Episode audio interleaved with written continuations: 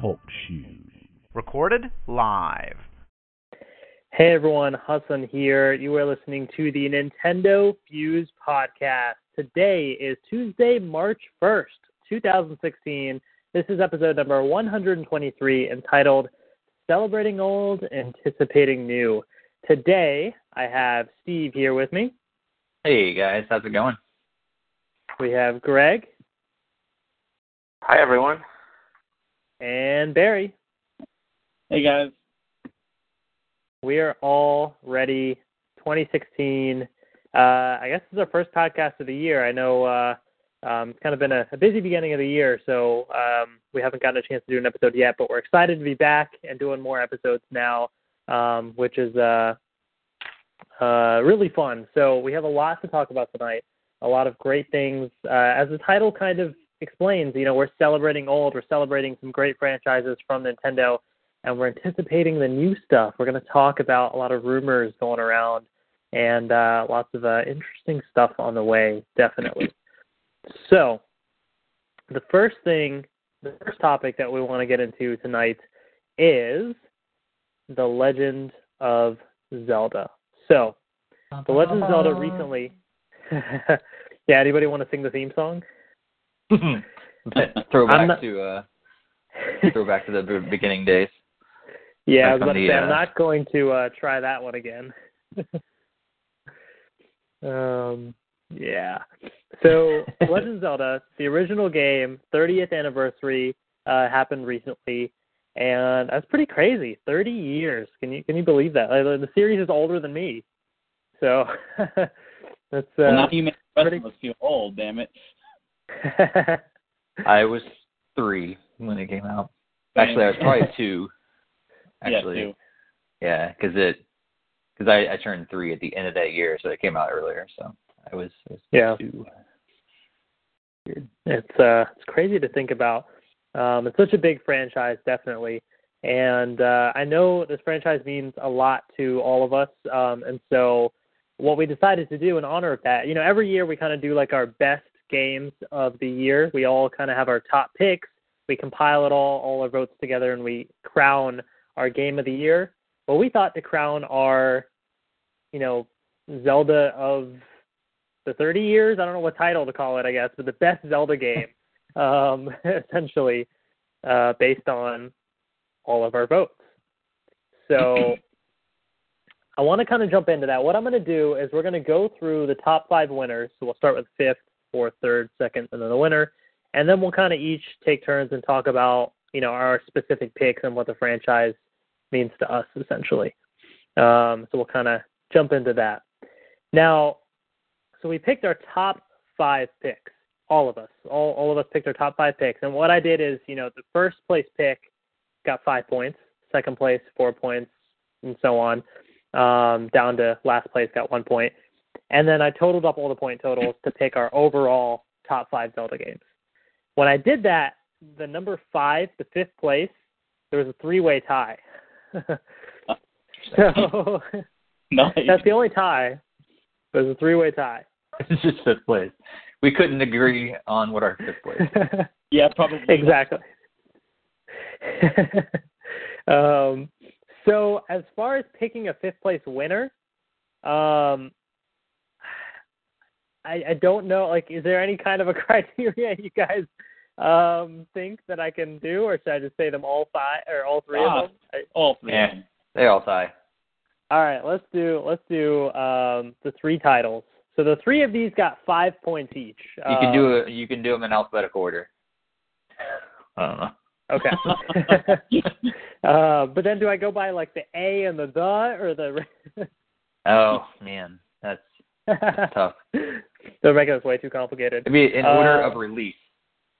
Oh Oldest gosh, newest. I don't even know that. All right, I'm just gonna pick something here.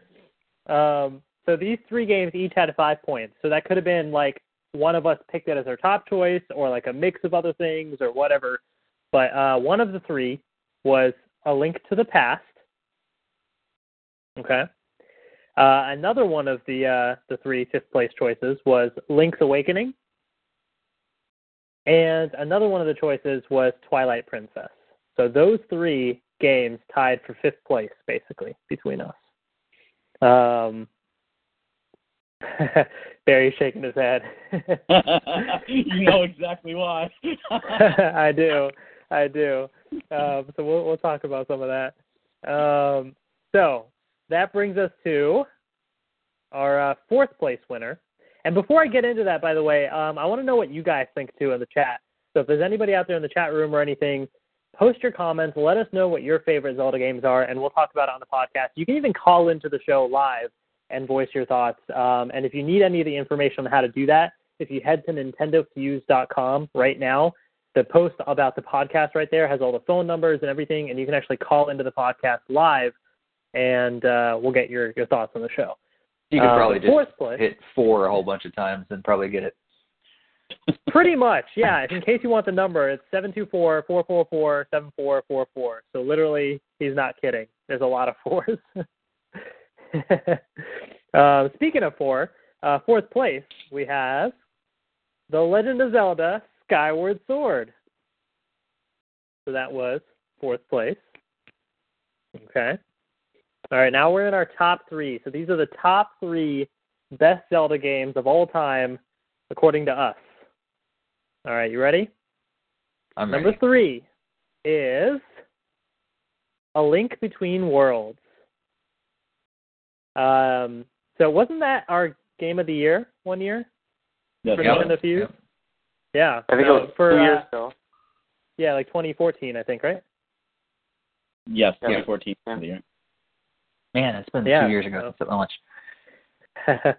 I know it's crazy. Oh, so yeah, so our half. game of the year, our game of the year for 2014 is not our favorite Zelda game. It's only three on the list. So what could be the top two? Hmm. All right, there we go. Ready? Number two. Top Zelda games of all time. The Legend of Zelda, Ocarina of Time. Um, Which you know, I mix the 3D version in there, whether it's the 3D version or the N64 Yeah. version, whatever it is. Um, so Ocarina of Time is our number two Zelda game. Hmm. So that brings us to the winner. What is our top Zelda game? Uh, before I do that, I want to say uh, Mike in the chat says uh, uh, Majora's Mask, Minish Cap, and Skyward Sword um, are his favorites. So good choices. Um, two of them are not in our uh, top five. Um, Skyward Sword, we already said was, but uh, um, but you know it's cool about that because the franchise, you know, there's so many different tastes that people have, so many different opinions, and and it's, it's interesting. So all right, Mhm. let's get to our top game. It is Phantom Hourglass, The Legend of Zelda. kidding. That's it. The Legend of Zelda. Legend of Zelda. the original. Um, It- so, in honor of, I guess, the game's 30th anniversary, I guess it's kind of fitting that that was our top pick for uh, best Zelda game, basically. Um, so, with that being said, you know we've crowned our winners. The Legend of Zelda takes it as the original. Um, let's kind of all take turns and, and go through some of our specific thoughts and just what Zelda kind of means to each of us. So, uh, Steve, you want to kick things off? Uh, sure, yeah. Um, so I, man, um, I I don't remember when we got Zelda, the original one, um, and I actually don't remember which one I played, whether it was Zelda or Zelda Two um, first, because I remember getting them right around the same time, and I was really excited because I was a little kid and and had my new Nintendo and everything, and these gold cartridges I thought was really cool, and I remember playing both of them um, quite a bit uh, when I was younger, and I remember. I, I do remember thinking um, that both of them are really difficult, uh, especially Zelda 2. Um, but Zelda 1 was particularly difficult for me because I'd heard that if you use the name Zelda as your name, um, it did something cool. I had no idea what cool thing it did. And so, uh, lo and behold, uh, years later, I realized that I would, was always playing the more difficult version of the original one. Um, so I go back like years later and finally don't use Zelda as my name, and I'm like, oh, this isn't nearly as hard as I thought it was. so, um, so I always thought Zelda was an incredible. I mean, it's it's still a difficult game, but it's not nearly as difficult as I thought it was, um, because once you actually, especially if you go, um, if you follow, like I, I had the the gigantic map that that had all the the layouts and everything. And um, and I, I kept thinking, you know, like things are different in this other version. Why is the map not matching up correctly? Why is why are things different? Now I know why. Um, but uh, yeah, so I, I remember using the map and everything. Went through the actual, um, you know, the original game, and and just you know, once you go when you go through it the right way, it's it's not nearly as difficult. But I was like, I remember just the open world aspect, just randomly coming upon you know dungeon and then like just getting murdered because like I wasn't ready for that because apparently I you know jumped into dungeon three way before I even finished um you know came across dungeon one. So that was really cool I think. I, I really like the uh, the open world aspect of it which is one of the reasons why I um personally picked uh, A Link Between Worlds as my favorite uh, game because I, it kind of goes back to that um, open world aspect. It's not completely, but it's it's getting there. And I think um, all of us that that when we wrote our um, thoughts on on our Zelda games the other day on on the blog post, um, a lot of us actually, I think all of us shared the idea that we hope that the game will continue to go that direction. And I think that's why we all picked the original one probably as you know one of the reasons why we picked the original one as our favorite because it really it, it captured you know that that heart of Zelda. I mean, it was the original, so actually it, it obviously it ca- captured the heart of it. Um, but it was just really fun. It, really felt like you were on an adventure um, for the first time ever, and they've been building on it ever since. But um, yeah, I've I've really enjoyed it. Um, I've never really gotten to the handheld games. Um, I think I've said this before on the podcast. I didn't I didn't actually play any of the um, the Game Boy version, the Game Boy Advance versions um, the DS versions, especially the touchscreen ones, because I really don't like the touchscreen controls. Um, Link Between Worlds was actually my first handheld one that I played all the way through and and loved it, of course. So um, yeah, it's my history with Zelda. Love it. Cool. Uh, what about you, Greg?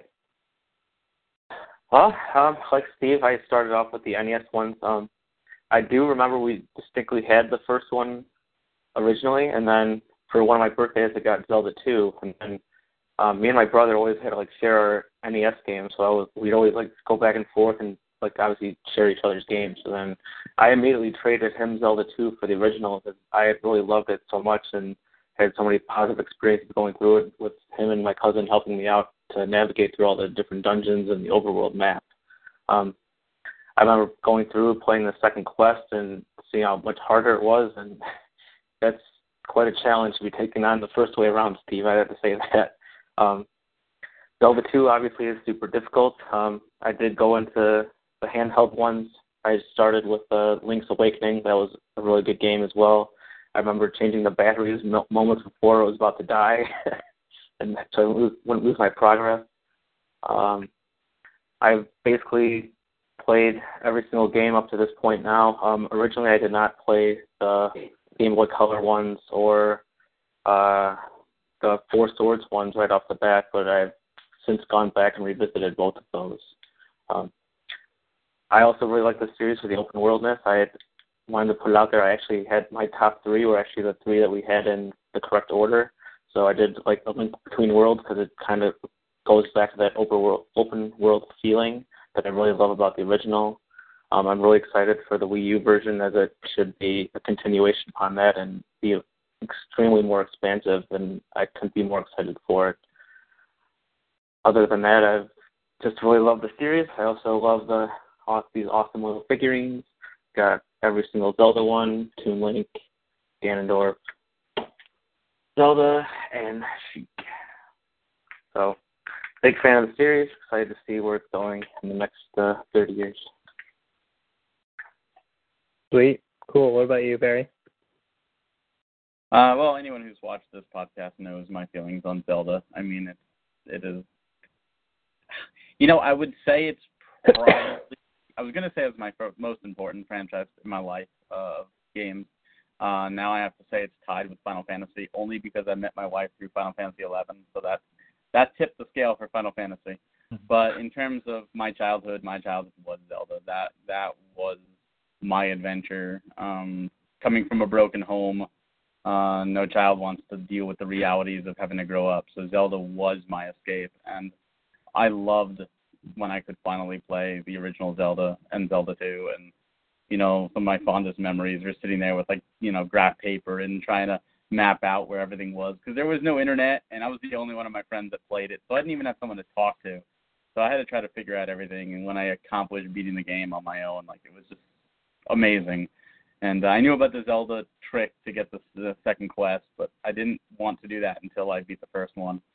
Um, but unlike Greg, I didn't pick the top three in the top order. Uh, mine were actually the opposite, and the reason I was shaking my head is because Link's Awakening is on the list, tied for third or, or for fifth with with five points because that was my number one, and that was my number one because it was the first one I truly owned. It was the one I was able to take with me, and honestly, you know, there are so many characters that have come into the Zelda series, uh, and so many memorable characters.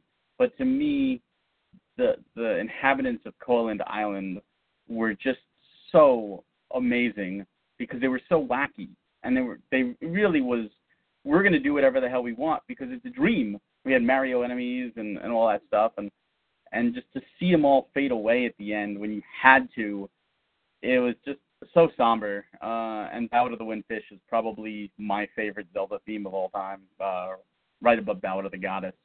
And it's just it's so you know rewarding to finally you know, beat Nightmare and wake up the Windfish, but to see everybody else fade away and know, oh crap, I just killed an entire village and and all the island inhabitants. It just no Zelda game has since done that. Even Twilight Princess, you know, at the end, which had a very sad ending, you didn't kill anybody. They just went to the Twilight Realm and were locked away. So to me, that was just truly touching. And uh, like everybody else, I love the open world. I love the open world thing about Zelda One. I love the open world about you know the early ones too. A Link to the Past, another one I'm shocked to see so low. Uh, and Link, uh, you know, uh, Link's Awakening is the same thing as is A Link Between Worlds. They're all very open worldish, and you can actually tackle dungeons in multiple orders. So for that, I think it's really really important. And and I love it overall. Like it's so so powerful of a game. Yeah. Cool. Um, the uh, before I jump into my thoughts real quick, uh, to anybody in the chat, if you guys want to post any of the, uh, your thoughts as well, uh, let us know. Uh, Mike was hoping for Spirit Tracks as uh, somebody's top choice, but fortunately, uh, it's not on our on our list. I actually never played Spirit Tracks. I played Phantom Hourglass, but yeah. I think it wasn't for the uh the um touchscreen controls. I would have I would have played those games. I was excited about them when they came out. I was like, wow, uh, you know, a, a new 3D ish kind of Zelda game, you know, on the go. I could put it on my DS. This is great. And then I was like, oh, touchscreen only controls. Like I just I don't know. I've never been into adventure games with touchscreen controls, so it's just not my thing. Obviously, you know, some people really enjoy them um, but not me. You know, I, I thought that it, it worked. It worked. I was gonna say I was I don't really remember it being all 100% touchscreen. I thought it was I didn't I barely used the stylus and barely used the screen at all. I thought you could use it to like help navigate Link and move him around, but I don't think you had to use it as in Skyward Sword using the Wii remote to use with the sword. Maybe I'm completely off base, but I I no, remember. No, you did use the touchscreen on on Phantom Hourglass and Spirit Tracks. You did, but it actually worked, and I didn't think it would either because I'm I'm not a fan of touchscreen controls, and that was the one game that said, all right, let me do it, but it did work. Yeah, yeah. I don't mind it for. I don't I don't mind it for. Um, I think completing puzzles and stuff like that. That just kind of makes sense, but I don't know. Was it was it even good, okay with with combat? Like did that, or were you just kind of like swiping at your screen the whole time? Because that's the annoying part for me. I'm just like I don't want to have a stylus like just hitting my screen all the time to to attack. I mean, you have to you you swipe, but it you don't have to like jab your screen or anything like that. just swipe, you know, and get it done, and and like double tap to roll. So it's very like, oh my god, I'm gonna you know need a hitch. You know, it worked and I, I haven't replayed the game since I beat them back then, and I need to. It's no time, but uh, it's definitely worth giving it a shot. If you had to pick one of the two, I would say Spirit Tracks is by far the better one, only because that's stupid dungeon in Phantom Hourglass that keeps you going back to it over and over and over. And Zelda as a companion is really unique. It's the first time she's with you the entire game, so that alone makes it worth it. Yeah, definitely interesting. Uh, I guess experiments with the Zelda franchise to kind of try with um, different control methods and and such. But um, but for me, um, I guess uh, growing up, and, and this may be a little bit of an unpopular opinion, um, I prefer the 3D Zeldas to the 2D Zeldas, um, or at least that's what I did growing up. Um, I've started to kind of come around a bit more, um, but uh, so I my top choice was Skyward Sword, and second was Twilight Princess. Um, those two, I just I really liked.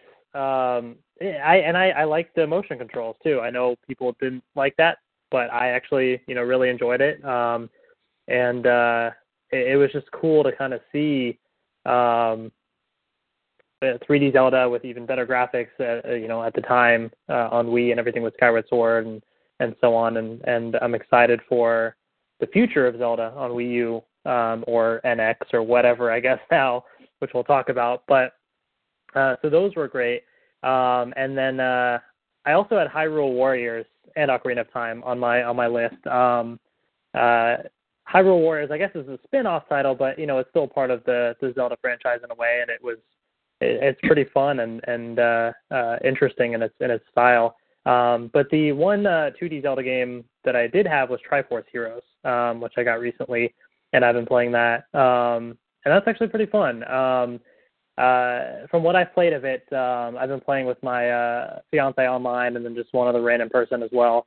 Um, and it's been a lot of fun to kind of just go through and and try all the different items and try and figure out how to beat some of the the bosses and everything. And um, it's it's pretty unique and and all the different costumes and you know I'm just kind of getting started with some of that, but uh, it's it's been a lot of fun and it's kind of turning me a little bit around on some of the 2D Zelda games. It kind of makes me want to explore some of that uh, a little bit more now. Um, so I'm definitely interested in in some more of that. But overall. I was gonna say, as somebody who has completely beaten Triforce Heroes, if if that is your first foray into 2D Zelda games and you're interested, you will absolutely love every other 2D Zelda game. And no knock to Triforce Heroes because it's a great game. The community, the people, unless you get paired with some really awesome people, good luck getting through the Den of Trials. Like it is insane. Like it took my friend, two of my friends, literally four days to do like Den of Trials, and that was like eight hours a day because it was just so aggravating towards the end. So I hope. Yeah, we've been stuck on some of that. but honestly, we've been stuck more because of lag recently um, than anything. Uh, it just depends on who we get paired up with and that sort of thing. Uh, I've I've played a couple of other 2D Zelda games, but I guess I don't know. My gaming tastes have kind of evolved over time, and I feel like now, if I were to go back and play some of them, I would enjoy them more. I think. Um, then I, I don't think I, I guess I would have probably appreciated them as much before, just because knowing my taste in gaming. But now I feel like I can go back and appreciate more of those 2D Zelda games. So I'll definitely try and uh, and and explore more of that. Um, but the one thing that's really made me a big fan, especially, is the music. I'm, I'm a big fan of music in general, gaming music, and all of that. And the Zelda soundtracks are phenomenal. I saw uh, the Zelda Symphony Orchestra concert uh, when they did that. It was incredible. Um, it's just, just amazing stuff. Um, that alone sold me on the franchise pretty much. So yeah, yeah, I agree. There's there's a lot of times I I think I can't remember which um why I got the sound. I think it was a pre-order bonus or something like that. That I got a couple of the soundtracks through Club Nintendo or some different things here and there. And I remember um you know do, doing different things like over the past, past few years and I don't know sometimes I think the first time it came up, it was just like my on my iTunes music or something. It was just on random, and then like a, a Legend of Zelda song came on. Like this is pretty awesome. Um, and so now whenever I'm like even cleaning the house, sometimes I'll just throw Zelda music on, and it makes me feel like I'm on an epic journey, even though I'm like just like vacuuming Please or tell something. me you're not clear, cleaning near any pots. While you're I'm uh, He's cutting the lawn. He's cutting the lawn. Yeah. I just get out a giant sword and start walking around the yard. So Yeah, um, though. I try to stay away from chickens as well. yeah. oh man. Yeah, definitely I remember- great music. I just I just remembered the last time we had a really long Zelda conversation or whatever I think was like back around Halloween and I remember my, my wife coming down like running downstairs at the time and thinking we were like all dying or something because we were all yelling like Link. Us? Never. yeah, she, she came down. Well, she heard me most of all, and she's like, "Are you okay?" She just heard me going ah the whole time. I, that was when you had the hoodie on. Yeah. Yeah. we need like a soundboard or something, a Legend of Zelda soundboard, but not with the actual sound effects, but with us recreating the sound effects. Right. Oh Uh, my god. that would be great. We Um, want. We don't want to scare them away. Yeah. hey, if they if they haven't been scared away already from everything we've done on the podcast, you know, after over six years. Um, but that pretty much is it for the uh, for our Legends Zelda segment. So 30 years, uh, which is awesome, and a lot of different ga- great games. As you saw, we all have um, our favorites. Lots of different titles out there to try, uh, uh, old or new, 2D, 3D, whatever they are. There's lots of different um, Zelda games out there. So go check them out.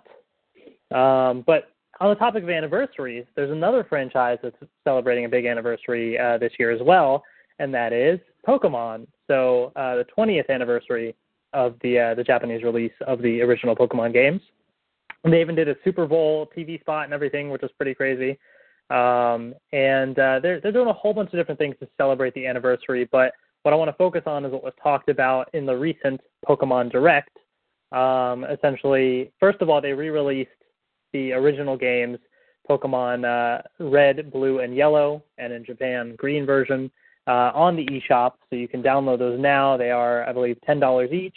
Um, and what's interesting is you can transfer those games to uh, the Pokemon Bank app, which can then be transferred to um, the next little piece, which is the new Pokemon games, Pokemon Sun and Pokemon Moon. So those games will be coming out holiday 2016 for the 3DS. Um, we don't really know much about it except they're adding traditional and simplified Chinese languages to the game. We saw like a little snippet of what one of the new Pokemon looks like, like a little bird Pokemon kind of. Um, and really, we have the logos. That's pretty much it. We really don't know much about the games except they're coming uh, this holiday. Um, so I kind of wanted to once again kind of go around and talk about maybe a little bit about our thoughts on the announcement and then also the franchise in general. So, Steve, any uh, thoughts on Pokemon?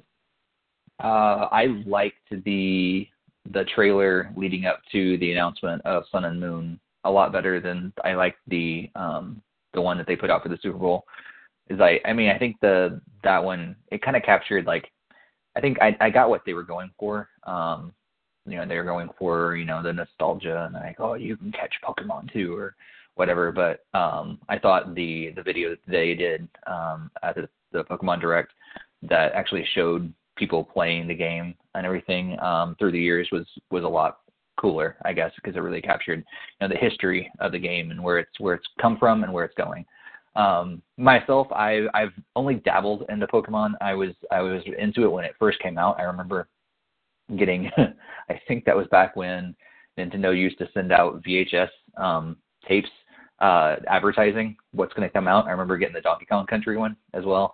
Um, but uh, I remember watching the VHS tape and it and saying like, you know, this this is some new franchise that's going to come. You know, we've we've we're going to have a TV show and all this other stuff, and they were showing showing you know how it's going to be. You know, the next big. They're going to basically they wanted it to be the next big thing, and it was really interesting when when Nintendo sets their mind to it and they they say you know this is going to be something big it usually is and and that's what I remember um, hearing from from them when in their advertising and everything. They're like, we want this to be something huge, and it's only become something huge. I think because of that that mindset that they had from the very beginning. And yeah, it's it's been it's blown up. It's been huge. Um, I got blue at the very beginning um, back on my Game Boy and played through it.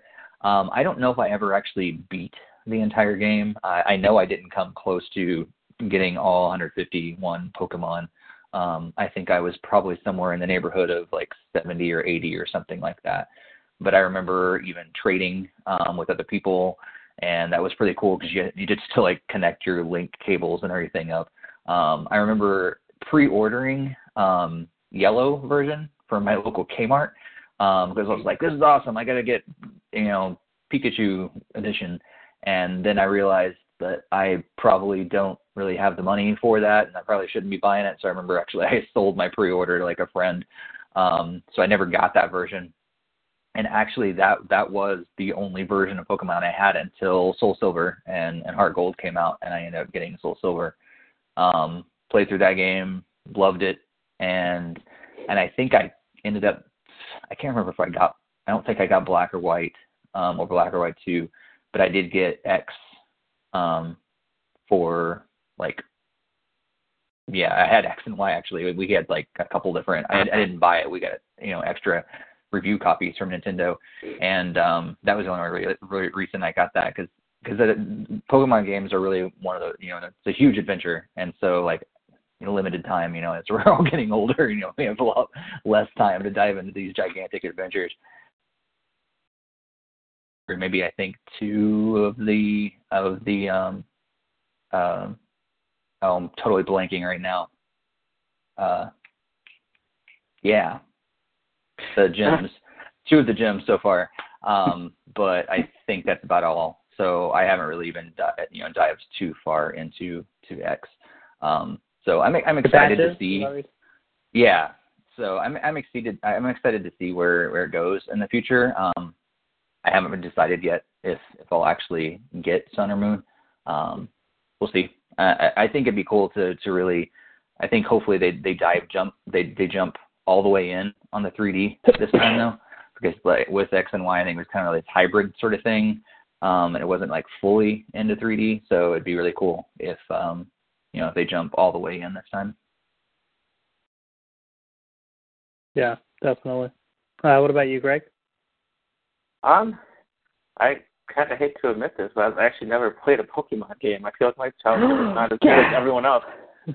Um, my first experience with Pokemon was in Super Smash Bros. 64 when a character called Pikachu made an appearance.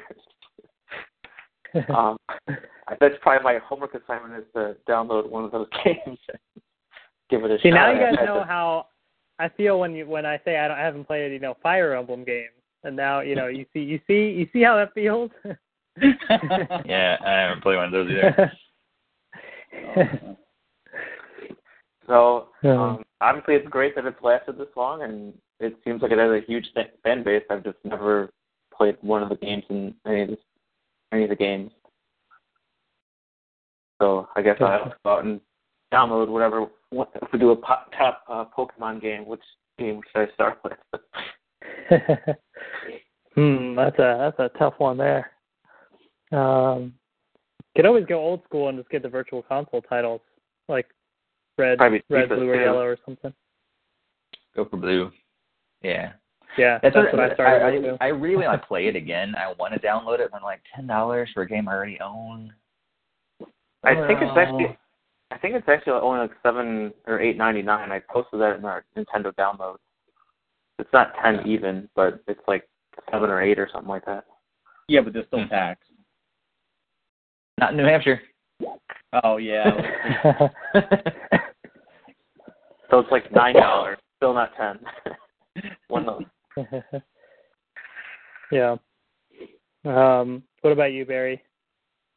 Uh, like Steve, I mean, I remember being at my friend's house and talking about it, and like, oh, it sounds like so cool. It's coming out, and the anime came on at you know six o'clock in the morning. You know, I was up every morning to watch the anime, and I was talking to another friend, and we were both excited. And when the game came out, I remember uh running, literally running to his house because didn't have a car, and I was you know still a kid and uh ran over to his house and his mom took us to Toys R Us and I got blue and he got red and I was like, Oh, we're totally gonna start playing and we started playing every day in school we were talking about it and I got ahead of him. I just I was just I was so excited with it. And I remember beating the Elite Four and beating everything and catching, you know, Articuno and Mewtwo and Zapdos and Moltres. And I'm like, okay, I'm done. Like, I don't need all 150. I, I got the legendaries. And he kept, I remember him kept asking me every day, what's your team? What's your team? Oh, yeah, this is what I got. You know, I'm done. And all of a sudden, him and like three other friends one day after school, like, we got to totally battle. And not only did they have they the same Pokemon they had beaten, but they were like level 100 and they just wiped the floor with me. I'm like, what the heck? You know, like what, what the heck's going on? So I'm like, oh man, you guys are too competitive in this. But I, I did, I, I did gold. Uh, I did gold. I did ruby. In fact, I actually bought a Game Boy Advance for ruby, um, but I never finished it, and I didn't do the you know leaf green or anything like that. I didn't get back into it until pearl. I, I got pearl, didn't beat it, didn't play uh, Soul Silver or Gold or Heart Gold, didn't play Black or White, and then I found out my wife had never played a Pokemon game, so I wound up getting Black Two and White Two when they came out for her to play. She didn't have the time to play. I didn't have the motivation to play without battling her. So it wasn't until X and Y that she finally started playing, and I, you know, I, I beat X. I don't beat Y. I'm sorry, I beat Y, and I haven't even touched Omega Ruby, Alpha Sapphire yet. And I probably will get Sun and Moon um, maybe I'll, you know, depending, you know, I hope they go full 3D like we were talking about, Steve. Uh, then I'll be for it. Uh, still waiting for that Pokemon MMO. Um, been dying for that since since the beginning, since I first saw saw the first episode. You know, catching that Pidgey, you know, got to go for it. Uh, I've done most of the spin-offs, Snap and Stadium, and I, I'm still playing Shuffle to this day, uh, and and uh, Picross. So uh, still got a hold of me there. Uh, and Steve, as for your VHS, is this the one you're talking about? Because this is the one That's I it. got. It's it's somewhere in my parents' house. I'm pretty sure. There it is. That's that's. I did the same thing. I got it. I was like, oh my god, I can't wait to watch this. You know, because the game hadn't come out yet, and it was the only thing we had. But I, you know, to me, I hope it goes on for forever. Uh, like you, Steve, as well. I think the trailer was way better than the Super Bowl commercial, and I almost wish they just aired that trailer in the Super Bowl and announced Sun and Moon at the Super Bowl, and like just totally whoa, we knew there was a commercial, but a game announcement at the Super Bowl, this would be totally different. Um, and I agree. I think it was a, definitely a better, uh, better uh, commercial. But you know, Pokemon has been a big part of my life. Not as big as other people. Not as big as Zelda, of course. Uh, I know it's touched a lot of other people, you know, in really, really good ways. And you know, I it's a card game that people I see people all over like going crazy for these new uh, legendary packs now, and you know, the, the stuffed dolls, the Mew doll and the Pikachu and like people all over. Oh my god, I got it. And to see that love, like going into Toys R Us and seeing kids carrying these toys now, like it warms my heart. It's like, you know, I'm glad that this is still going on and kids can enjoy what we enjoyed growing up uh, because the world changes so much and it's nice to see some things still stay the same. Yeah, no, that's definitely uh, definitely very true. Um, the before I go into my thoughts uh, in the chat, uh, Mike was saying. Uh, by the way, it's nine ninety nine. Uh, the games he said. So Greg is technically correct because it's not. It's one cent less than ten dollars. Uh, he said it's twelve forty nine in Canada. Um, his first major Pokemon experience was Pokemon Gold. Um, and yeah, Richard Romero in the chat says he's still waiting for Pokemon Snap 2.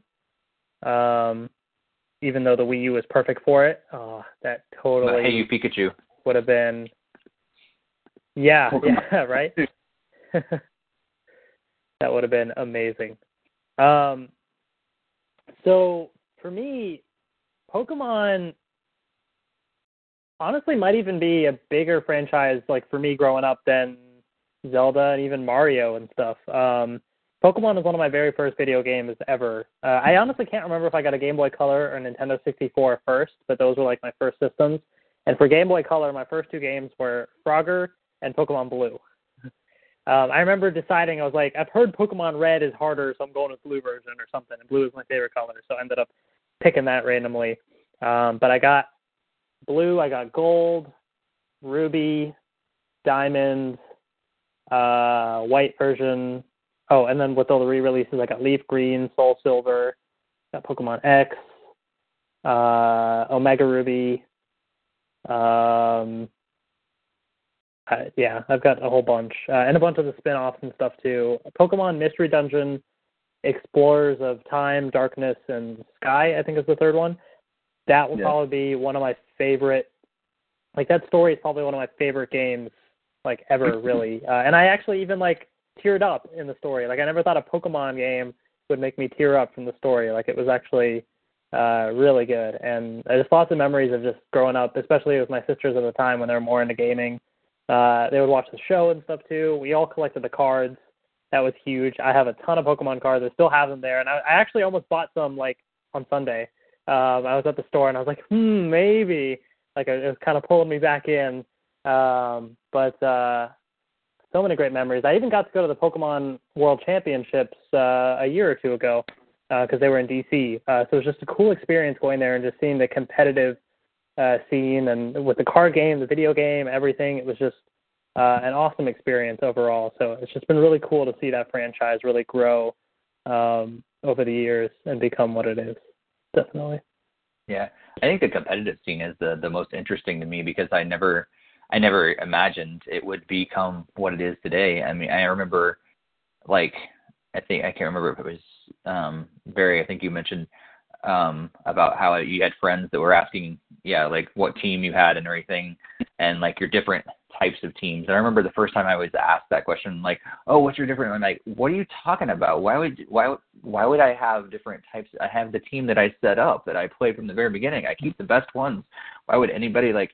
And then I find out like, okay, you have different sets that you play against different players with, and they all, you know, because it's the whole, you know, like paper rock rock paper scissors thing, and like learning that over time is just like insane because like I didn't I had no clue at the beginning. I just picked my favorites and just you know leveled them up as much as I could and just kept on going. But then you know everybody's like farming and you know uh, evolving them and and you know growing other Pokemon and and breeding them and and all this stuff that goes over time and just making like the best teams they can and different types of teams. I was just like this is like that's way too much for me. I just wanted to progress through the game and you know beat the beat all the the the matches I could and and just like collect as many as I could and and call it a day.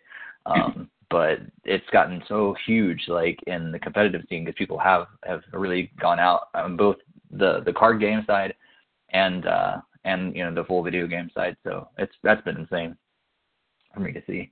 But I think I'm most excited about Pokken Tournament coming out. Honestly, like like that's kind of my like if I'm gonna be like I'm definitely not a competitive fighter game person at all, but I really enjoy it, and I really enjoy like Tekken and and Street Fighter, and so like that with Pokemon, like this could be really fun. Um, I probably will get killed um, by really competitive players, but it's going to be fun. Yeah. Yeah. Now, see, what I'm wondering is why everybody is ignoring the giant elephant in the room. See, what Nintendo did was subliminally tell us that they are actually going to buy Mega Man because Pokemon Sun and Blue is a reference to po- uh, to Mega Man Battle Network 4, Red Sun and Blue Moon. Uh, so it's like Sun Moon, Sun Moon. Yeah. That's what they're doing here, right? Come on, Nintendo, please, please. I see the little Mega Man behind you, like ready. He's like. Please, please save, save him. There he is. He's sneaking in. uh, Richard Wait, wait, Romero wait. in the chat um, says that uh, he suggested that I collect the Generation set that was just released. I'm currently collecting them first time since I was a kid buying packs again. I think I remember hearing the Generation set is like the card game. They're re-releasing some of the cards or something from older series or something. So kind of interesting. Yeah, that's what I heard too. so that kind of wraps things up for the Pokemon uh, uh, topic for today for the anniversary. So two big franchises, two big anniversaries for Zelda, Pokemon, um, and uh, lots of great stuff there. But now, you know, we're going to look ahead to the future, and we have some rumors to talk about with the the future Nintendo console, handheld, both, neither, whatever it is, uh, the Nintendo NX. Actually, like I- as a transition for this, like that's one of the things that I I was a bit shocked to hear is when when they announced that po- the next Pokemon game would be out for the 3DS because I actually thought they probably would like if this is going to be some sort of like hybrid thing, I thought it would be out for the NX or whatever. Is I was like I was I was kind of interested and, and intrigued that they've announced it that it is coming out for 3DS. Steve, don't you remember the 3DS came out in March 2011 and Black 2 and White 2 came out later that year on the DS? So they did it there too. And Pokemon Conquest also, all three games came out for the DS before the 3DS even got X and Y. And that was the year that the 3DS needed a Pokemon game. Like it was hurting so badly in 2011. And it was a big question why the hell is White 2 and, and Black 2 on DS, not 3DS? So it doesn't surprise me. You know, which is why like wh- which is why I'm shocked because if it if it is definitely coming out when they learn their lesson and plus like if they really want to push this like if it really is coming out in late 2016 or even early tw- 2017 and they really want to push it like why wouldn't they hold off on brand new exciting huge games like new Pokemon for this next system and like really push it as a launch title or something instead but Steve, you, you should know. Nintendo is a creature of habit. They don't learn from their mistakes. They keep repeating this. We're, we're going to stop the drought. We're going to stop the drought. How many times have we heard that? And how many droughts have we been in since they started saying it? That's what they do. You know, would it would it be smart? Absolutely. They're probably looking at a the game's probably been in development since X and Y finished because I'm sure it was a smaller team that did Omega Ruby and Alpha Sapphire because it was just reusing the engine. So they probably have been in development of this game for like three years, and they don't know what the NX is three years ago. So they they have it in development. Will they get a port? Possible, but probably not. And the other thing is the 3DS has a large install base, and this will have nothing. So their their idea is probably let's reach the largest side, you know, install base and keep the 3DS going as long as it can. Because what what I've heard, they this this is the DS all over again. Remember when the DS came out, they swore up and down that the Game Boy line wasn't going to die, and this was going to be a third pillar, just like the Virtual Boy was a third pillar before that. And they can't create a third pillar. So we know something's going to give, and obviously the 3DS is most likely going to give. But they don't want to tell you that. They want this Christmas for you to go out and buy a 3DS if you don't have one yet. So that's why they're doing it. They're doing it for the latecomers. Yeah. Yeah, we've learned from Nintendo over the years that uh don't expect them to be uh ready to go with, new hardware and, and all this software definitely. Um, you know, but looking ahead with the NX, there are rumors of what they could possibly have coming with the system.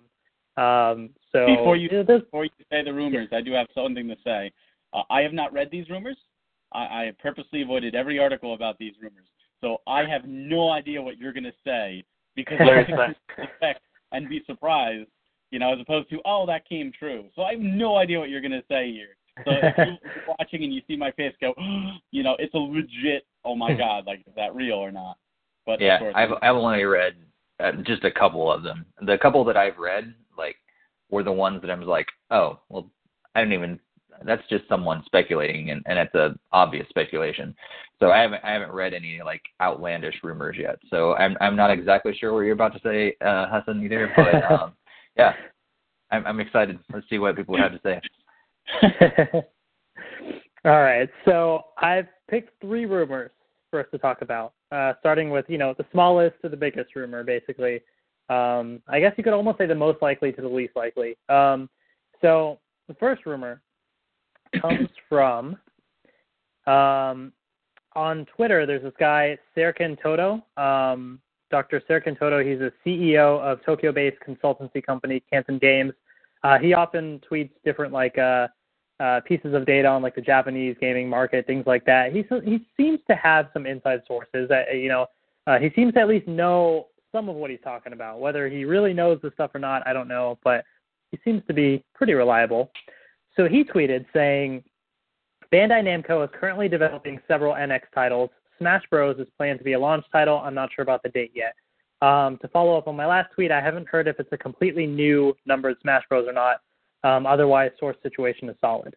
So he's claiming there's going to be a Smash Bros game at NX launch or soon after, I guess, uh, which many people are kind of taking it to mean maybe a Smash Brothers Wii U 3DS like combined, all DLC included kind of a thing, uh, like a Game of the Year edition sort of thing. Um, I don't think anybody expects like a full new Smash Brothers, but I could see that happening. I think um, it's easy enough for them to be able to port over to a new system, and it, it'll have plenty of content that include the DLC. Maybe combine the Wii U and 3DS exclusive stages, combine that into the game as well. Um, what do you guys think?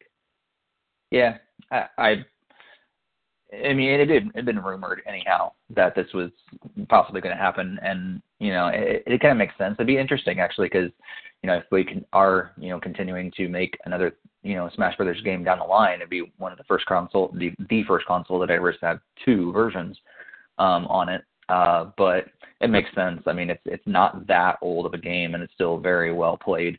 Um, you know, it makes sense over um, you know upres everything, throw in all the DLC, and yeah, call it a Game of the Year edition or special edition or NX whatever. Um, yeah, um, it'd be really cool if they somehow tied it in. Like I, I don't think they would because the Nintendo Network sucks, but um, if they were able to like tie it into you know um, be able to play with the Wii U version or something like that. But I, I doubt they would do that. Um, but yeah, makes sense to me. I'm I wouldn't be surprised if that happened. Right. What do you guys think, Greg, Barry? Yeah, I also kind of think that it would kind of make sense. I mean, they seem to have a habit of doing that. Like Twilight Princess came on two consoles, and um, obviously the Wii U launched with a lot of games that were made like six months before on like Xbox and PlayStation. So I don't see why they would just take a great game like Smash Brothers and use it as a launch title. But personally, I'd rather it be a brand new title from the ground up. But obviously, if they need a launch title to help sell the game, then that's what they'll do. See, I, this is one I've heard, uh, and I've thought a lot about it. In terms of making a brand new Smash Brothers game, there hasn't really been a lot of time, and there is no reason to. And the reason I say that is they have a great framework with Smash Brothers Wii U 3DS, and almost like what they're to- touting with the NX, like it's going to be a platform. It's almost like Smash Brothers is a platform itself.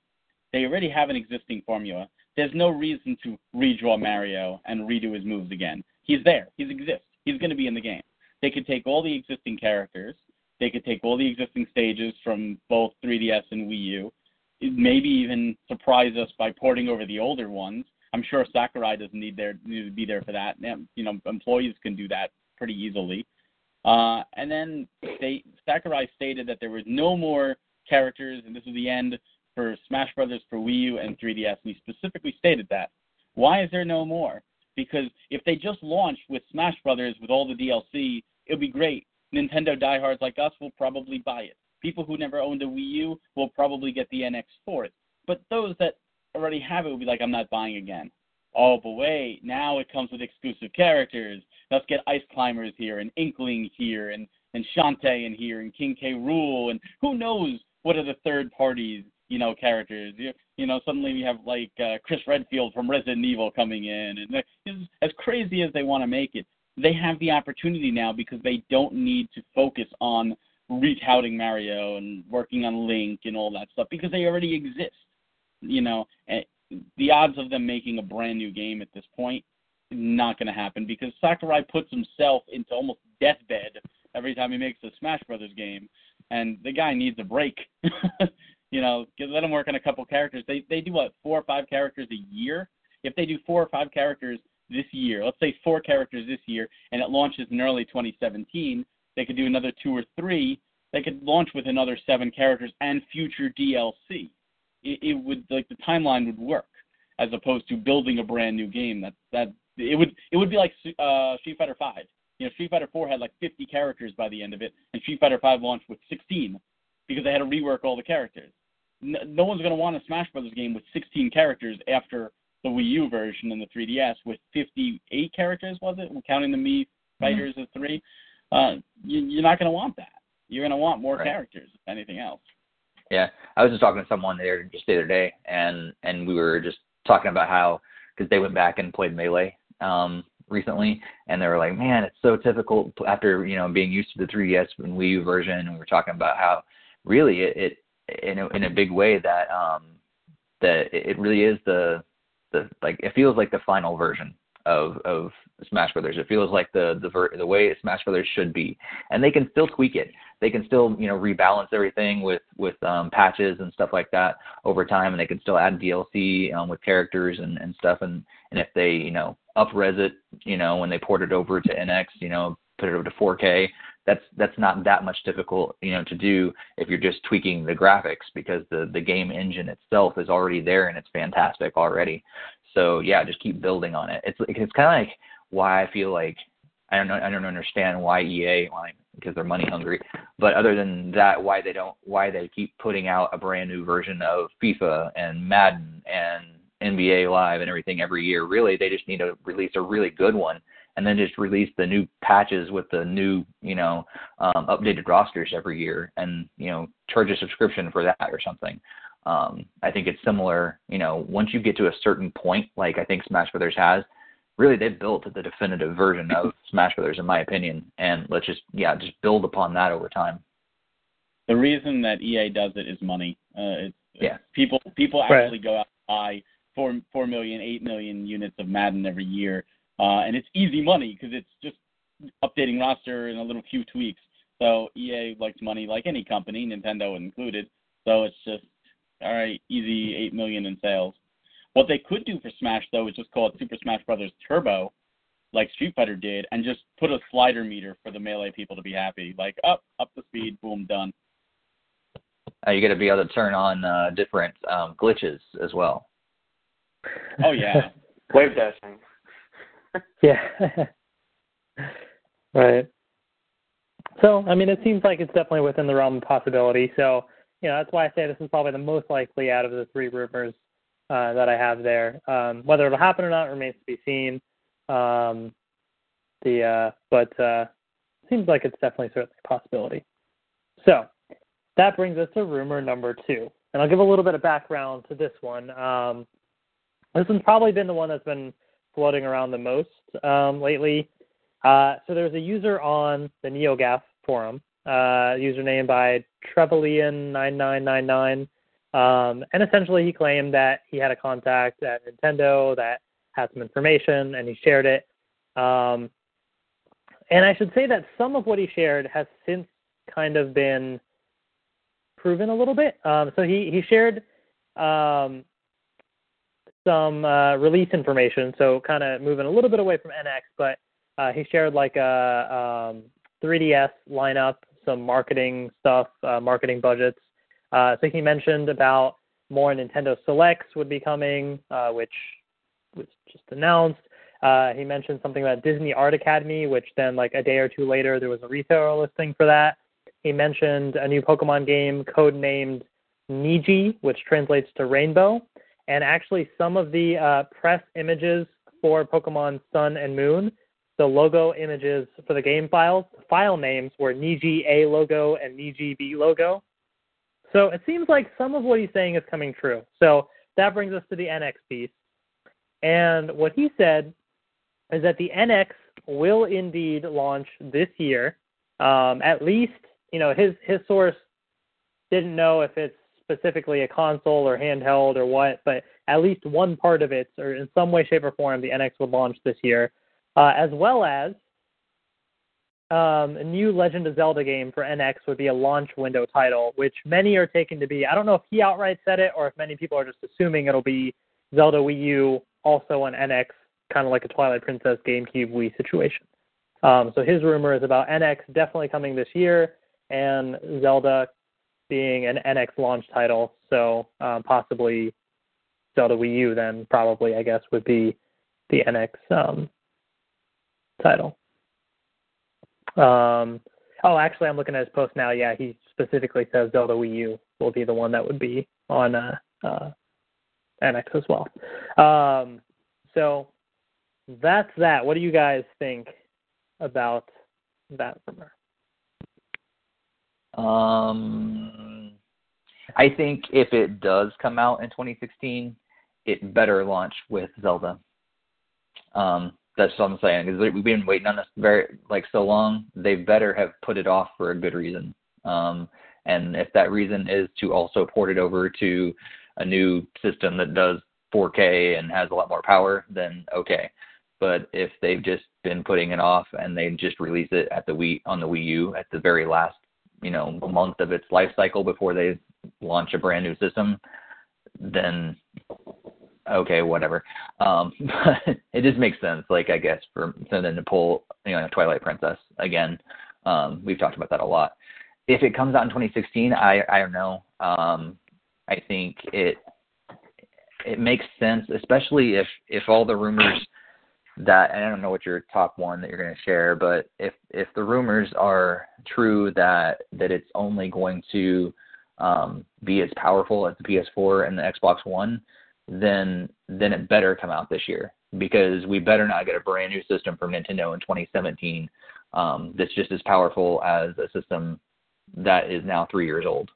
Um, like they better be matching it in 2016. I I still hope they they surpass it in 2016 um, because I think the technology is now there that we can surpass it. Um, but or or do something brand new or something. I don't know VR or whatever.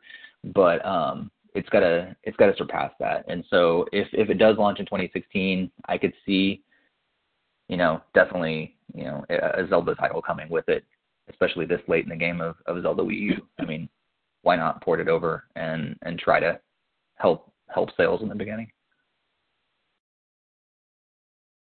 Right. I was kind of The- gonna yeah. go the route that it probably is not going to be launching this year, only because it seems like when they announced the Wii, it was like a year and a half afterwards. When they announced the Wii U, it was like a year and a half afterwards. Um, I'm not convinced that it will be in any form this year, but that's just kind of me. I think we'll hear more at E3. If we were to see it this year, I would expect some sort of press conference within the next month or two. I don't think they could announce it at E3 and be like, "Oh, by the way, it's available in three months."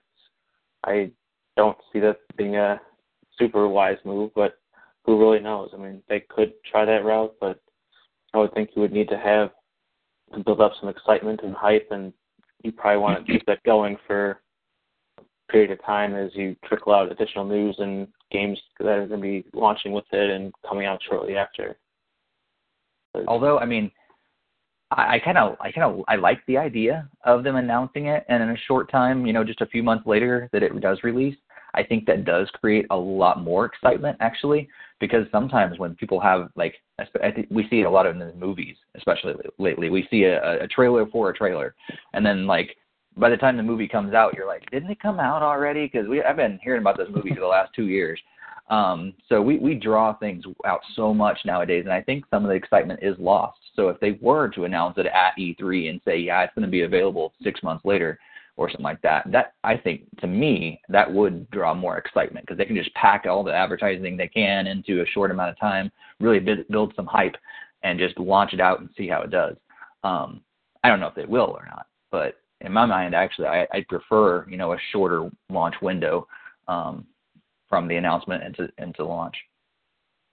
I mean, I'm just trying to use like the previous examples. I mean, with Wii and Wii U, it seemed like they needed like a whole press conference just to introduce the console. Then they didn't really go into about any of the games that were going to really be coming. It was like the E3 afterwards. It's like, oh, that new ca- new console we talked about last year. Well, boom, here's Nintendo Land. Boom, here's Wii Fit U. Here's Wii Music. I mean, it's whatever Wii Sports. Yeah. I guess with that too, though, there were a lot of issues with that where there's a lot of confusion by splitting up stuff too.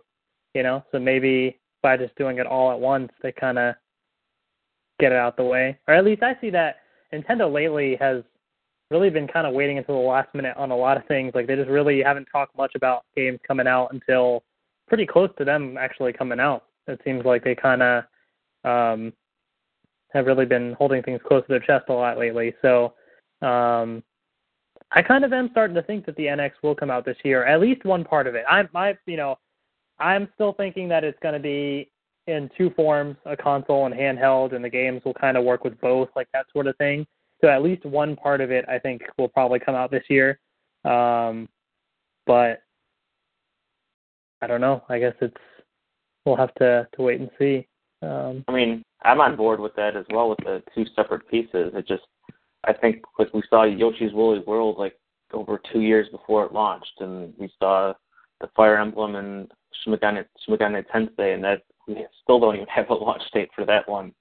Um, right. I think there's it just seems like there's they announce these games like year like over a year in advance. I mean, even Skyward Sword had some massive delays, like the Zelda Wii U game is going through. I mean, they're trying to be optimistic, like, oh, it's coming this time, and then as soon as it getting creeps up on, it, like, you know what, we need another year to do this, and oh, we need another year to do this. It's just always the same thing. Right. What are your thoughts, Barry, on the 2016 release?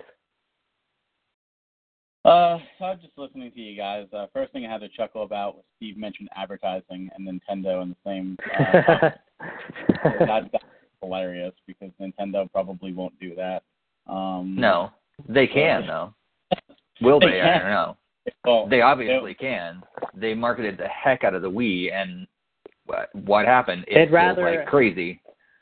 They'd rather yeah. advertise Pokemon at the Super Bowl than a brand new console, right? Yeah. Yeah. well, see, here's, here, here's what I think they need to do. I'm not a businessman, but I have enough business sense to try to analyze, and I have been doing this for a while. Nintendo's in a very tough situation, and the reason I say that is they're they're becoming in launching a system in between. Uh, and yeah, they're getting a jump on their competitors, but at the same time, they're lagging behind by doing this.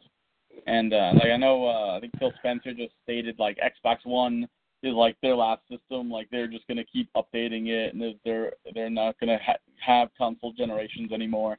Uh, and if that's the case, then Nintendo might be in good shape. Um, but what they don't want to do uh, is alienate Wii U owners and, and 3DS owners. And and I know it's it's impossible to do that. The reason I say that is I see people, you know, to this day like, oh, I just finally got a 3DS, and what do you mean another console's coming? And it's like 3DS is five years old. You have a backlog of five years worth of great games. Like you shouldn't feel cheated. You have a ton of games to play. You should not feel cheated. And the same with the Wii U. Oh, I just got a Wii U. What the heck? It's like you've got four years worth of great Wii U titles.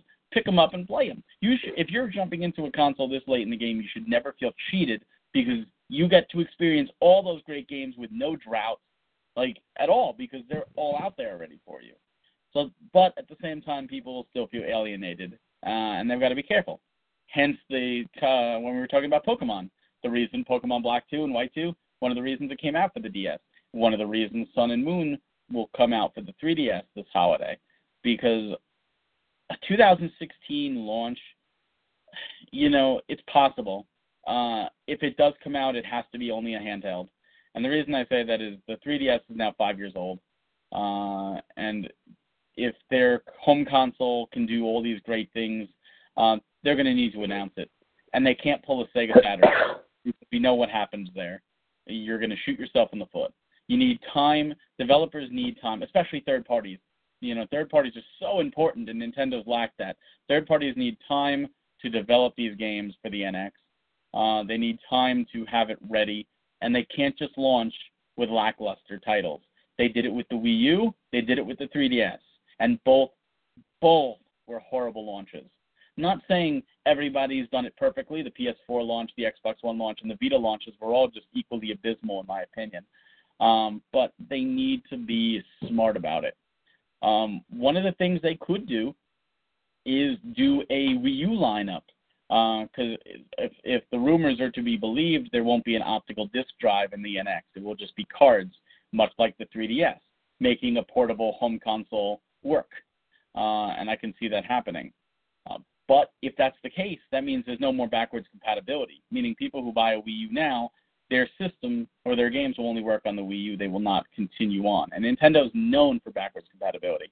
So they would have to do something with this, you know, My Nintendo where you register, you know, New Super Mario Brothers U, and you can get at a discount an NX version of New Super Mario Brothers U, and now play it. You can now get an NX version of Mario Kart 8 with all the DLC. You can get an NX version of Hyrule Warriors and Bayonetta 1 and 2 combo, and like just Captain Toad and Yoshi's Woolly World, and they'll start releasing these NX titles or uh, Wii U titles for the NX really easy to convert for. You know, just change out the gamepad and at least alleviate that uh, drought a little bit. Kind of like what they did with the 3DS launch with Ocarina of Time 3D and Star Fox 64 3D. These weren't new games; these were just updated old ones, uh, and and that's an easy way to do it. But I do see the handheld possibly, possibly coming out this holiday, no earlier than that, or they pull the Sega Saturn, and uh, they have to talk about it at E3 or before E3. If if we don't hear anything at E3, then there's nothing coming out this year because that would be stupid. And if they were smart, they would do a live show this E3 and not a direct because there are so many companies that are going to be at E3 like Time and New York Times and People and all these these places that cover games that one time of the year. They want as much exposure as you can get. So if it costs them, let's say it costs them $150,000 to rent out the the place for an hour and a half conference, that 150,000 would be a wise investment for the exposure you're going to get. The Nintendo Directs, while they've been great, you know, they reach a, a limited audience. They reach the Nintendo fans, they reach the, the the the games journalists, which are getting less and less now with sites like Game closing, and, and that's it. And, and sometimes they crash, like we've had before with E3s, where it, it doesn't work, uh, and and that's a disaster too. So you could, and, and yes, you could reach millions of people online, but but sites like IGN and GameSpot, you know, they're still going to be streaming E3. So you're still going to get that exposure, but you're going to get more because New York Times is going to write an article, you know, about in the text section, and people who aren't hip on games are going to read that and go, "Wow, that's a really cool idea. Maybe my grandson would like that this holiday." And boom, you've got a sale. That's what they need to do. And if they don't do that, I think they're shooting themselves in the foot. It's just a wise investment.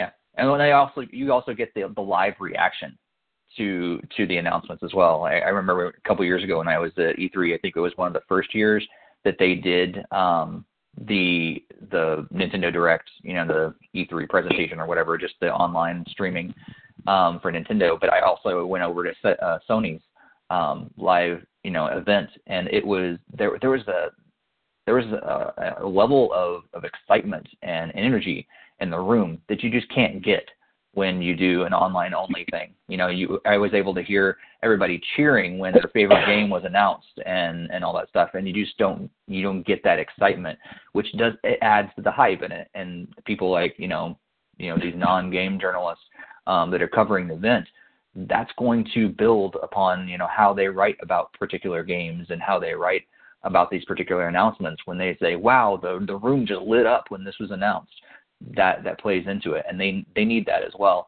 um I like what you were saying about backwards compatibility. I think that's going to be huge. Um, I, I would love it actually if they did, you know, continue the backwards compatibility. I think that's one of the big things that that does help with, especially in our in our modern um, mobile age, our smartphone and tablet age, where you know we have iPads that come out brand new every year, we have iPhones that come out brand new every year, and people, while they're they're kind of bummed that you know like man I just got the the last one, a new one just came out, they're okay with that, and they can you know hold on to it a little longer, and people are usually upgrading every two years and everything, and they're okay with that even though it's more expensive, um, because everything's backward compatible and I think that that does help play into it because I get a brand new iPhone. You know, I, I got to pay the money to get the new iPhone, but at the same time, I know all the games and apps that I've downloaded on it will download brand new on on the new one and still work. And I think um, any level of backward compatibility that they can put into it is going to be a huge benefit for them. Now, just imagine yeah. if the NX uh, home console actually does contain an optical drive, but it's just for Wii and Wii U games, then it literally would be a Retron 5, a Wii, Wii U, the 3DS, DS, and NX games all at once. And then you would be able to and, take your DS and some games Sega games and well, virtual console. That's a whole other topic. They've dropped the ball there big time. But imagine being able to take your DS games and pop it in there, and suddenly now you can play games like Ghost Trick on the TV. You know, legit. I mean, that'd be that'd be great. You know, no hookups yeah. or anything like that. Just pop it in. That um, you know, we'll see what they do with backwards compatibility with Wii U. But one of the the visions I have, I guess, for the for what the NX could be is kind of like what Steve was saying with the iPhones and that sort of thing, where maybe every you know two years or so there's a new version or something released, kind of like what they have the new 3DS and that sort of thing, but continuing that long term and making the NX truly a platform as Nintendo's kind of they've really been emphasizing that word how NX is a platform. So whether console or handheld, releasing iterations of these devices to kind of slowly bring more constant improvements to the hardware rather than having to wait however many years and do that sort of thing. But I don't know how that falls in line with some of these rumors and stuff, but that's just something that I've thought about as maybe a model they might be transitioning towards or something. So Oh yeah, I did. I didn't talk about Zelda quickly. Um, if they're smart, pack in game. Zelda Wii U NX version pack in with the handheld. Boom, million sales, easily, easily multi million. Make it the only way you can get it. For at least, Oh. at least for the first year. The first year. When the home console comes out, then it releases separately. Um, um, so we'll see. So kind of moving into uh, a little crazier rumors and stuff now. So that one may or may not be true. There's a couple things that source had true. A couple things remain to be seen. We'll see. Uh, brings us to the third rumor I want to discuss. Um, it's from the website Dual Pixels, and they have a source that they name Gino. Um, and so they claim that this source, Gino, has kind of revealed a couple of things in the past. I haven't gotten a chance to really do research to see if this is true or not, but they claim that Gino said Nintendo released a Pokemon game that um, used a full 3D engine, which is Pokemon X and Y. So there'd be a new type of Pokemon, which was the Fairy type. Older Pokemon would get new abilities like Mewtwo. Um, and told a couple other things about PlayStation, Microsoft stuff, um, like about Microsoft introducing an Omni projection unit that would let game environments be projected uh, in a near 360 degree fashion around the user, which is that IllumiRoom thing that they had. Um, now. Or yeah. So you know, I, I don't know if this is if the if that source really did say all this stuff ahead of time. I, I don't know, but they're claiming to have some information on the NX, and what they're saying is, um, let's see, there's a couple bullet points here. First of all, they say that it has a wireless HDMI dongle that attaches flush to the back of the device. A user can pull it out and insert it into any display with a normal sized HDMI output and the devices use an evolved version of the Wii U streaming tech to display in HD to the TV screen. I'm not 100% sure what that means, but that sounds to me like it's a handheld, but it has a dongle that lets you display the stuff on the TV, kind of making it a hybrid of sorts.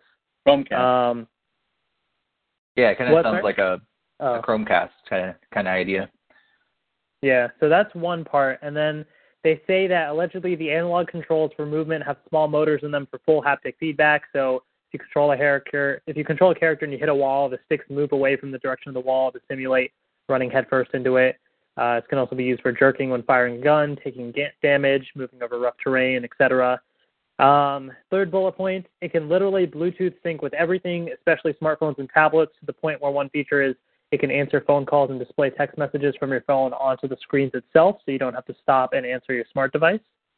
Yep, I turned Uh, that off first day. um, the fourth bullet point is the closest in terms of power it gets to is the Xbox One, but an app idea is Wii U times 50 and PlayStation Vita times 100. I don't know what that means. Uh, the key is that all the tech is exactly the same hardware layout as PS4 and Xbox One, which combines it with the OS's strong emulation functions and compiler, which means that any um, any game that can run on a PS4 or Xbox One can easily run on the NX with z- near zero modification to the original source code, especially if it runs in Android OS or Unreal Engine 4.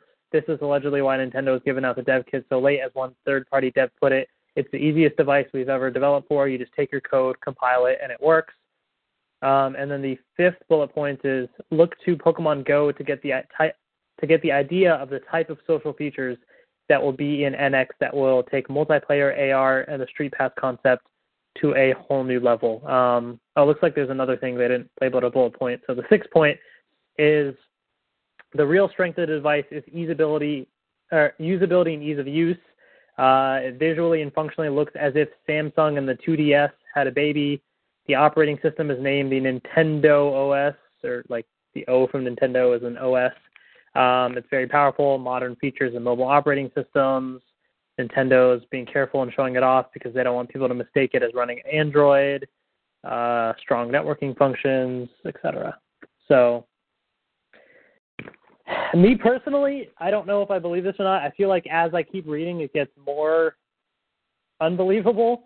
Um, especially the whole part about how easy it it is to compile the source code from other systems onto this. Usually, when I see that stuff, that kind of is like a flag to me, as like that's like a pipe dream for a Nintendo fan. Like, oh, you just port the games and it's one line of code and that's it. In the real world, that's that's not that's not how it works. Um, no, I remember even Yeah. when the when Windows Phone 10 came out and and they were saying, oh yeah, it's like you could take all the your Android apps and your iPhone apps and be able to you know run them through our system, port them out, pop them out, you know overnight, and you know all of a sudden you'll have all these you know brand new i you know uh, Windows Phone 10 apps and everything.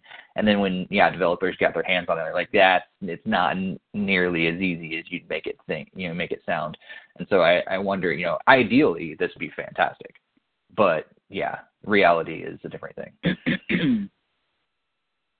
Right. Yeah. Greg, any uh, thoughts Yeah. on the rumor? Well, when it got when it gets to the point about like linking with like smartphones and stuff like that doesn't sound like something that Nintendo would directly do. I mean, usually they don't try to merge in the inter- entertainment aspects that we've seen with no DVD player, no anything like that with our consoles. So being able to like stream it to another device seems completely foreign, and I don't was kind of surprised that they would be including something like that. So we all know that Nintendo likes their own private software and their own proprietary means of access and games and all that. So I don't know. That part was kind of reaching a little bit for me, at least. Yeah, that that part, um, I actually almost thought kind of sounded like something Nintendo might do in a way. Um, in terms of if you look at the gamepad and how they didn't want to disrupt, you know, the typical viewing experience of you're watching a TV and you something coming on. Well, just swap to the gamepad. You can watch TV and play your game. So you have your phones and your tablets instead of having to use those devices. Just put those to the side and you'll get your phone messages and stuff right on your NX or something. So it almost seemed like they were kind of trying to do that. At least that's the idea that it seemed like to me. I don't know if that'll happen or not, um, but It'd be awful, who knows? awful.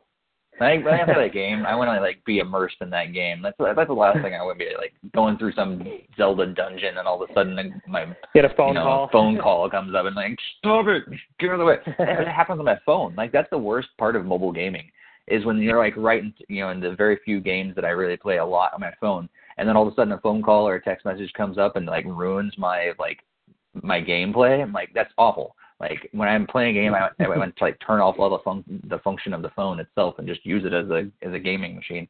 Um, so like while some people might enjoy that, I would turn it off the first day. Yeah. I could just be playing the game and just seeing the Slack notification. Oh, Nintendo Fuse just posted this on Twitter. I'm like, oh, I was playing. I was playing um my PS4 the other day. Um, we were playing a four-player local uh, Rocket League, and I was in the top left corner because I'm I was first player, and like every notification that I got like covered like most of my screen, and I'm like, this is awful. I need to turn those things off. It's like it's fine when you're like the whole screen, but when you're like in one little small quadrant, I'm like, this is I don't want any more notifications. I, I don't care if I got a trophy. Shut up. right. it's just like playing Super Mario Maker and you play one of those popular levels and they're just like filled to the brim with comments. So it's like you just so you can't even see where Mario is. You just see all these character comments and drawings. It's so ridiculous. yeah. Yeah. What about you, Barry? Any thoughts on this rumor? Uh, I can see them doing the link with cell phones for getting text or phone calls. I mean, uh, cable boxes already do it, uh, and they seem to be embracing uh, smartphones now. Uh, and like like Greg said about how they it's and you know it goes against everything Nintendo's done with multimedia. I mean, you know, Panasonic had to make a GameCube to play DVDs. But if you also look in the past, Nintendo has gone away from multimedia and it's hurt them. The N64 didn't play CDs, thus it was no longer a CD player. The GameCube did not play DVDs and it wasn't the DVD player, which is the very thing that got PS2 to win that generation. The Wii was not a D, uh, not a DVD player either, and that hurt. And the, you know the Wii U and the Wii, but neither of them were Blu-ray players. Uh, again, another thing that has hurt it. So, yes, Nintendo is a game console, and yes, Nintendo is a game company, and they should focus on that too, 100%. But throwing in that little added feature isn't going to costly, and it, it it just looks nice. Even if you never use it, it's still a bullet point. Bullet point, Blu-ray player, bullet point, DVD player, bullet point, syncs to your cell phone. Um, whether or not you use it, whether or not you turn it off, that's irrelevant. It's bullet points on the paper. As for the development, I actually see that being true. Uh, and the reason I see that is Nintendo cannot, well, I mean, they technically can afford uh, in terms of monetary, but they can't afford not have third parties on board. And the reason third parties have slowly disappeared from Nintendo uh, since the Super Nintendo days is because it's always been harder to develop and they have not sold well on Nintendo systems versus Nintendo's own first party. The N64 used cartridges versus the Saturn and the PlayStation CD. The GameCube, while it used a CD format, was a m- smaller CD and things had to be, you know, com- comprised to, to fit there, and they actually lost some stuff uh, just to put it on. So some games never got ported over. You look at the Wii, the Wii wasn't as powerful as the other systems. So it was, they had, and, it had motion controls. So certain games had their own versions. In fact, the Wii is the very reason the PlayStation 2 lasted as long as it did, because develop, they said, well, if we're going to develop a Wii uh, game, let's bring it to the PS2 as well. Which is why games like Sonic Unleashed, you know, came to the PS2, and it's the same thing as the Wii version. Um, so, you know, the Wii U is the same thing. It's not as powerful as the other ones. So, so the Wii U got three 360 and PS3 ports, but isn't getting PS4 and Xbox One ports for that very reason. Uh, so they can't do this anymore. They absolutely cannot do this. They need third party. So if they can make it as simple as, hey, look, understand this: you put this game out on PS4, Xbox One, and the and the NX, uh, the PS4 is probably going to sell the most units of, of the game, or or the you know maybe the Xbox One because people the install base is much bigger. So you got to expect that. But if all you have to do is a copy and paste and maybe change one thing, and boom, you can put it on NX. Give us a smaller print run, but at least put your game out on it. And more companies will take that risk because it's it doesn't take man hours. If they've got to sit there and pay a team, you know, X amount of hours to sit there and convert it, and and the sales don't, you know, equal it, they're not making money. They're not going to do it. Which is why Wii U third parties aren't there. Which is why we third parties started falling off uh, you know, and GameCube, etc. So I do believe that. I believe it would be stupid for them not to, uh, because they need it. As for the power, um, I hope it's more powerful than an Xbox One. uh, they did state in one of the rumors industry-leading chips, uh, and while the Xbox One is very powerful, as is the PS4, um, that was three years ago they launched. So they're no longer industry-leading chips because there's PCs out there that are much stronger and much more powerful. So I really hope they do. I hope they bank on Microsoft and Sony saying these are our platforms for the next 10 plus years. And they say, okay, well, this is going to be our platform for the next 10 plus years, but we're going to make it inherently more powerful right out of the gate. So it is industry leading for 2016 or 2017.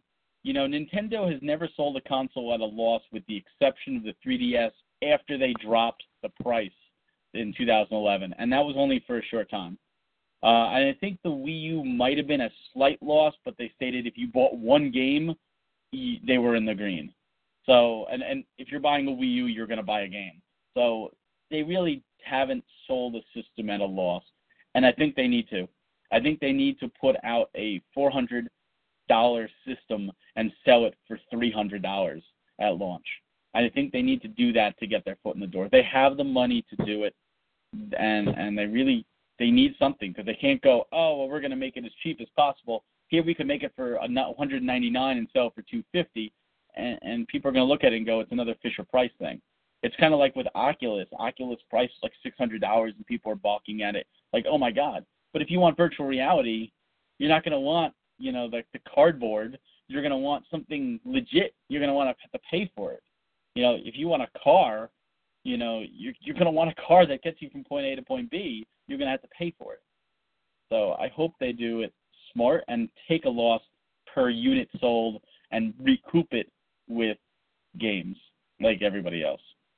That could be So really can- interesting if they if they launch something that what let's say is just as powerful as, as the the PS4 or Xbox um, One, and and maybe just one step, whatever that means, one step above them, but they're still able to undercut them in price.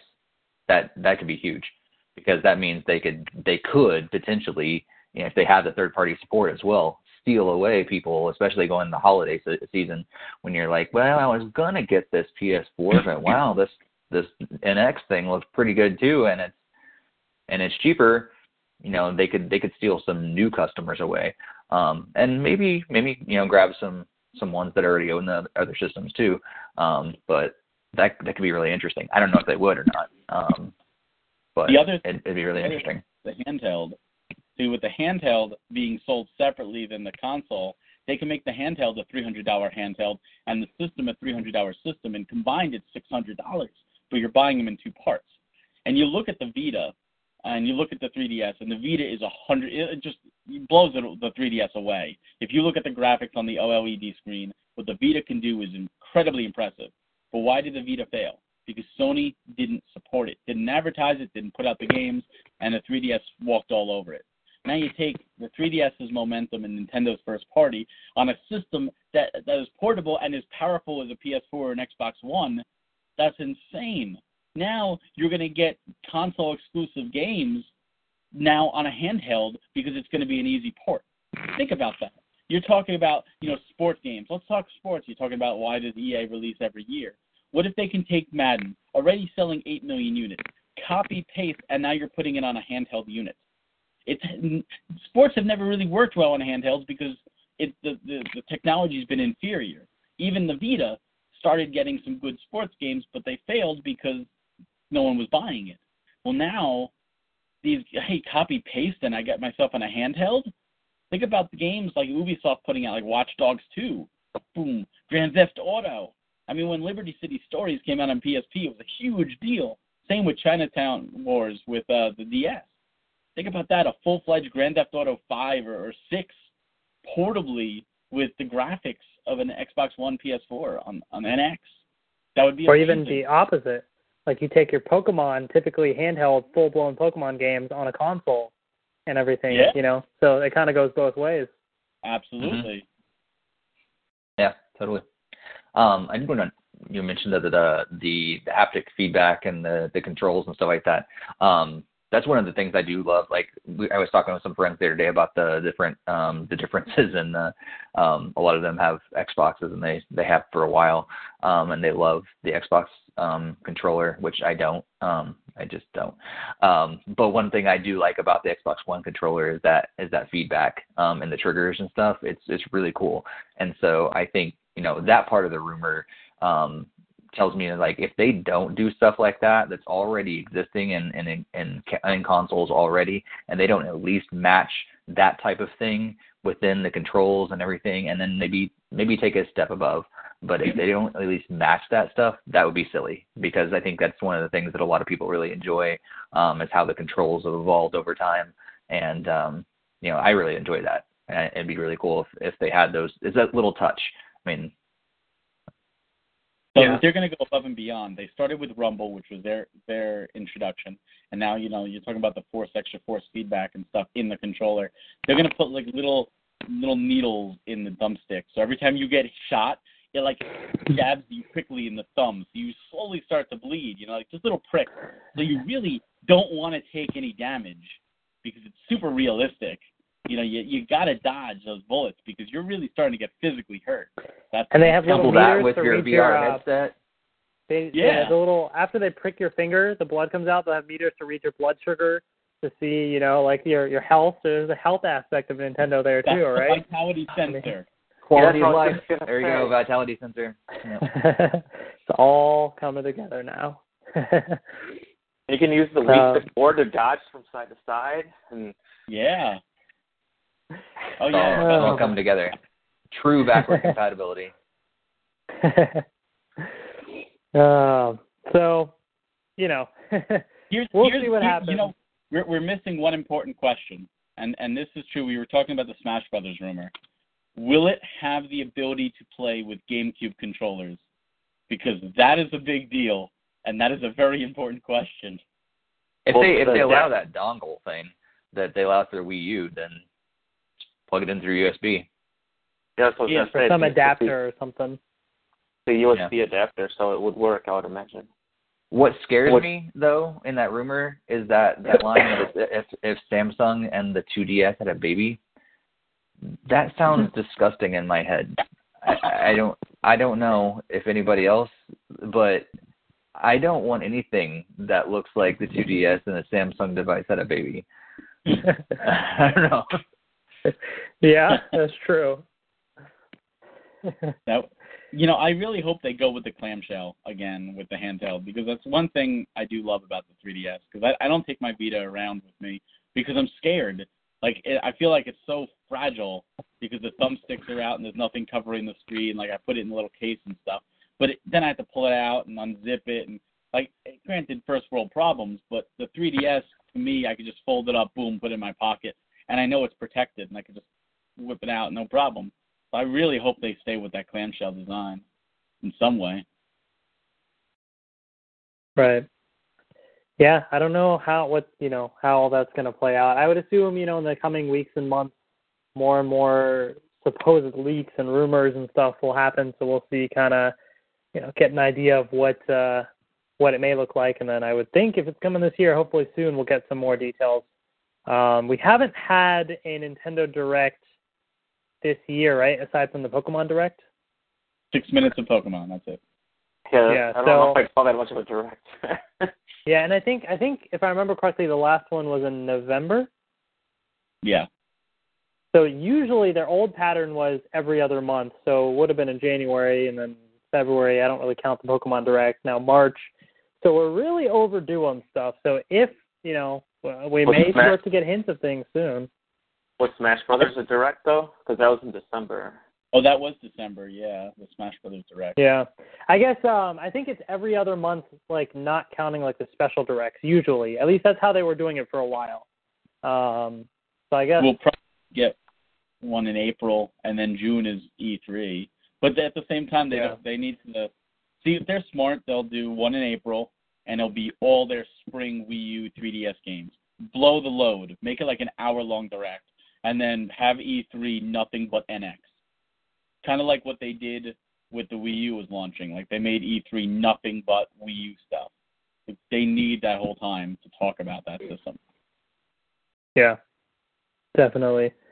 Um, so you know, we'll see what happens. But uh, if it is coming this year, then that means we're gonna have a lot to talk about in the coming months, definitely. So be very interesting to see how it all unfolds. Um, so uh, that pretty much wraps things up for for this episode for the podcast. Um, thank you to uh, to Mike as well as uh, Richard Romero in the chat for your your comments and everything. They're kind of talking along about um, let's see some of the stuff here. Richard Romero does say he also misses the live shows from Nintendo. The directs are cool, but the reactions of a live crowd is awesome. Um, so you know they're all kind of voicing their opinions as well for uh, for what we were discussing. And as always, you guys can join in too, which is what's really cool about this podcast. So definitely stay tuned uh, for our next episode. We'll keep you posted on Nintendo Fuse for when that is, and we'll talk the latest and greatest from Nintendo and get your thoughts as well. So um, hope you guys enjoyed, and thank you all again for for listening and watching. And we'll see you uh, next time. Bye, guys. Yeah.